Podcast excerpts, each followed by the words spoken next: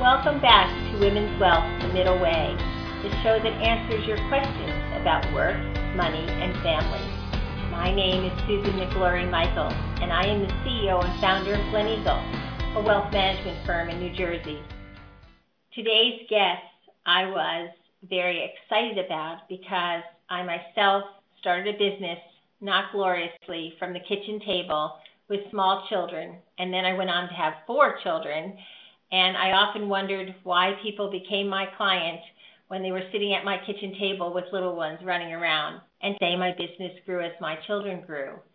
And today's guests are taking the same leap and they are going to face the same obstacles when starting their own company. The 125 collection, they're a lifestyle goods and accessory brand. They are both very interesting in that they really thought about what they were going to do. They came from different careers and they said, okay, let's do this. And I thought today, as listeners, so many of us are either in startup businesses or contemplating starting a business and so today's journey is if you know someone, maybe it's a child, maybe it's yourself who are saying, you know, I'm about ready to retire. And so today I want to welcome Valerie Ray and Joy Fennell because they are both such a great example for all of us who are contemplating doing this.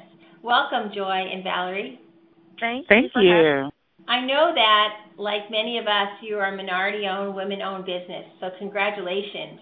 But can you tell me, you. way back when, when you think about it, the process of how each of you came from different creative backgrounds, and then you decide that you're going to combine these strengths and these gifts, and you're going to create your own company.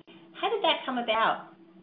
It came about a couple of years ago. Joy and I have been friends for about uh, 10 years, and Joy comes from the beauty industry, and I come from more of a experiential marketing industry, but we both have a passion for fashion and candles so we were discussing one day just about creating more of a self expression movement where you know say it loud say what you feel. And we wanted to incorporate that in a lifestyle brand that that you could put in your home or in your office. And we both love candles. So we kind of took our strengths of her from the beauty design creative side and then me on the logistics operations marketing side and put that together to create something that we both love which is a fashionable statement piece and candle that we can share to people across the country. So that's kind of how it started, and then it just it it, started off as I wouldn't say a passion project, but we started it off thinking let's start on Etsy, and it took off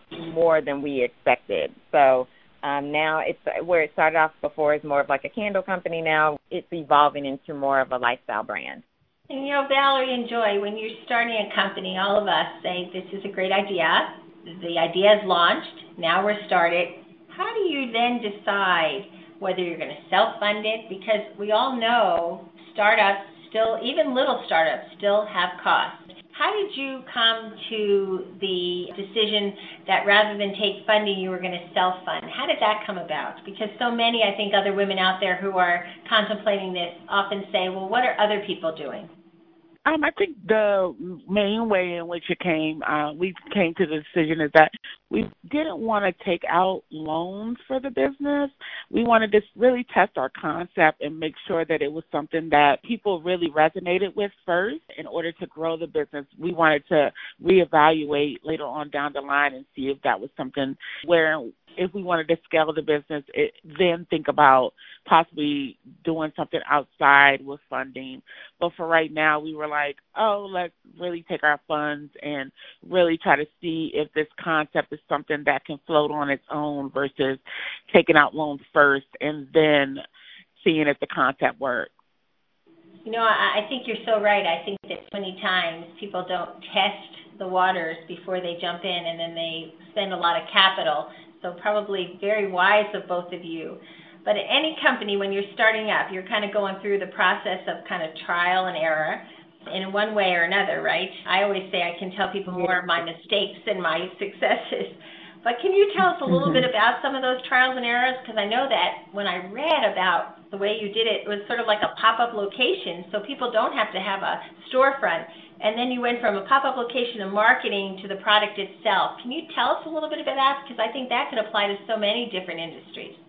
we took the pop up method because it was a lot less overhead, became a permanent vendor at a weekend pop up. So the overhead for that was really low, you know. So pretty much whatever you made that weekend would have covered what you paid for rent at that time. So we stayed at a permanent pop up um, for about a year, and what that allowed us to do was to build our brand, get feedback in person from customers. So, you know, they would tell us, "Oh, this is great," or "Do you all have quotes that say this?" or "What other scents do you have?" So, it would for us, it was like an opportunity for us to sell products, build our customer base, in, improve our product based on customer feedback, and from there, we went through, you know, a lot of trial and error just with improving the product. And then in addition to that, we, we were able to really continuously improve product. The trial and error from the pop-up, though, after over time, we realized being in the same place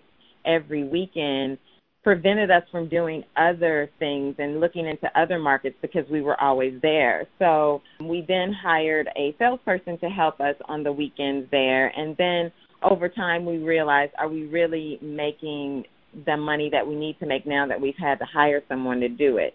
So after a year of, of trial and error and kind of looking at our bottom line with the pop up, we decided we've built a customer base, we've got a lot of feedback. Now let's really focus on marketing online and then doing pop ups throughout the city at our leisure.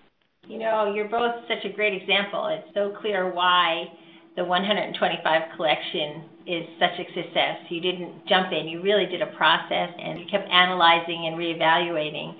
But there's something else that really intrigued me about both of you, Valerie and Joy, and that is that within your community as women leaders, you are actually are a minority women owned business. Can you talk to women out there the benefits of maybe being a woman owned business and, and some of the things that we often don't realize can be an attribute when we're building a business? Sure. I mean, in terms of women owned business, it's definitely empowering that every day you come in and you're like, oh my gosh, like I own a business that is actually getting notoriety. And that is something that is very powerful.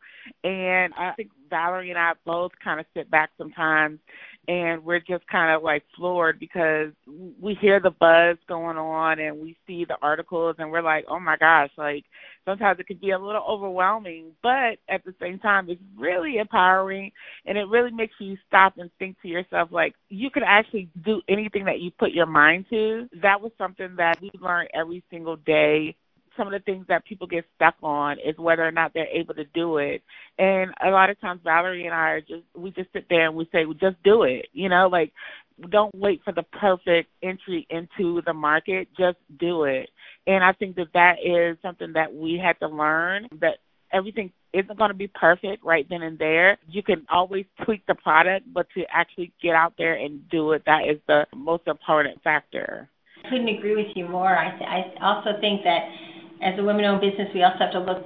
There's so many support networks out there with other women who are starting businesses or have successfully done businesses, like the Entrepreneurs Organization. You have the Women's Presidents Organization. You have Enterprising Women. There are so many of those organizations. You have NAWBO. All of those different organizations, I think, really want women to succeed. It, it, it's sort of an amazing um, journey. You two should be very proud of yourself because, in many ways, they often say that there's such a small percentage of women that actually succeed. So one of the reasons we asked you to be on today is because you, you are great role models that you don't have to start with a lot, but you have to have that dream, you have to have the goals, and you have to be disciplined.